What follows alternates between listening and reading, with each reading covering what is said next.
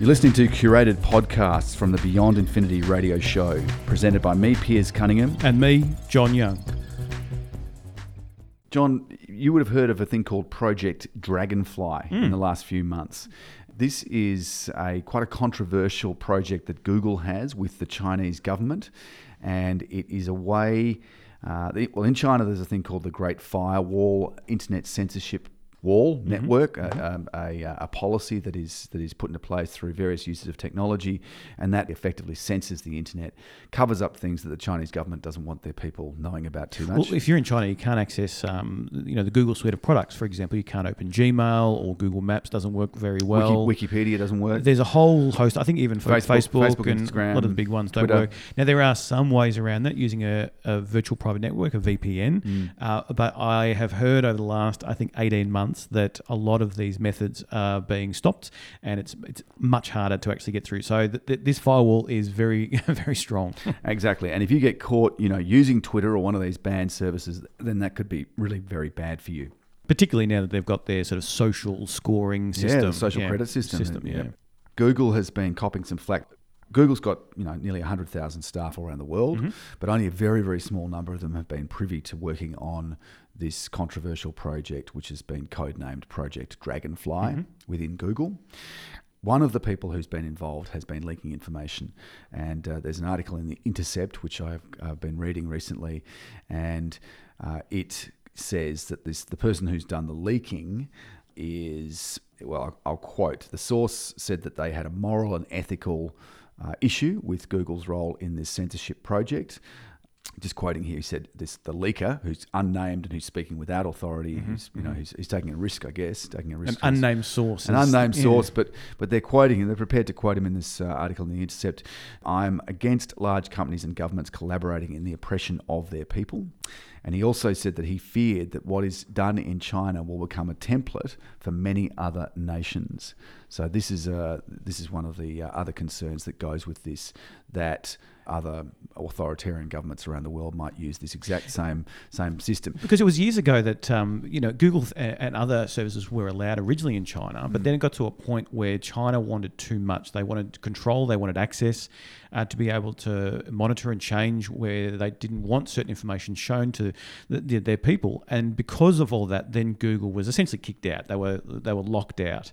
So that's why these sites can't get in because China didn't have the control and they want the control. And so, if China does win out on this and then is able to create this dragonfly or allows this dragonfly project to occur, mm. uh, that then sets the template for other countries. I mean, what if here in Australia the government says, well, actually, we want the backdoor encryption access, Absolutely. all of that? Yeah. And it's, it's even been suggested by Eric Schmidt, who's a former CEO of Google he thought that uh, that you could even see a scenario where the internet gets split in two, and that this could uh, could could basically result in a censored internet for China mm-hmm. and a freer, not completely free, but a freer internet based in America for the rest of the world or for the Western world. I, I and, think, and, and, who knows with, with America's trade policies, the, the so-called you know there's this uh, this Belt and Road uh, trade expansion plan that mm-hmm. they have, which is massive and on a on a huge scale, where they're going to build roads and help help poorer countries with infrastructure, mm, and yep. in return give them soft loans, all that sort of stuff in return for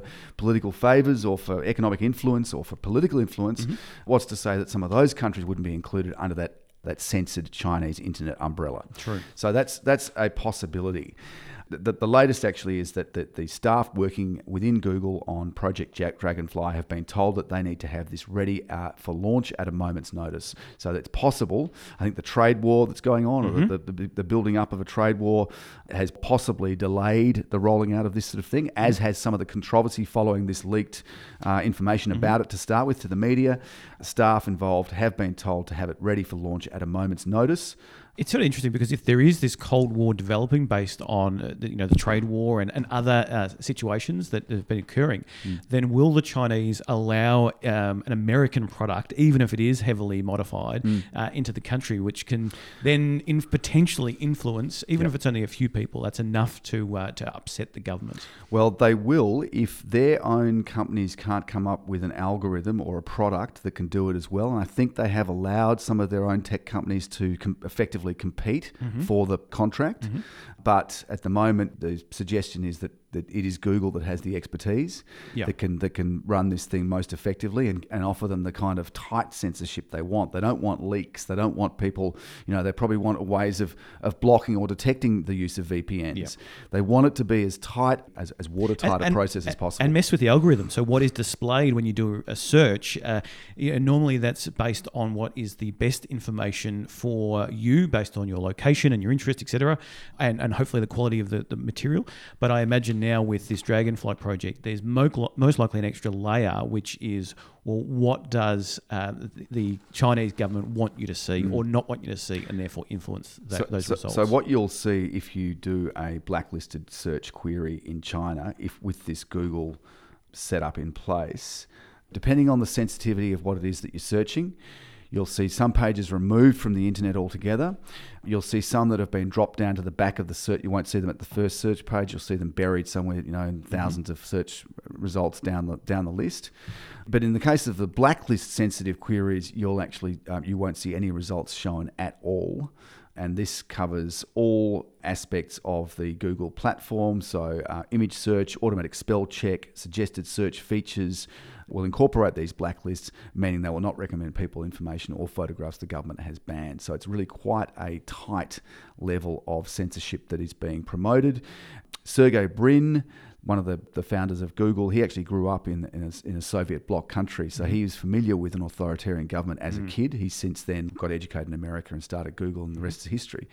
Back about 10 years ago, Google was involved in China and they got seriously criticized by the US government. You know, that, that um, do no evil, or Yes. that, that, that's the mantra. mantra, yeah. yeah, that, that was questioned by US lawmakers. This is back in February 2006, a co- congressional hearing focusing on the activities of American technology companies in China.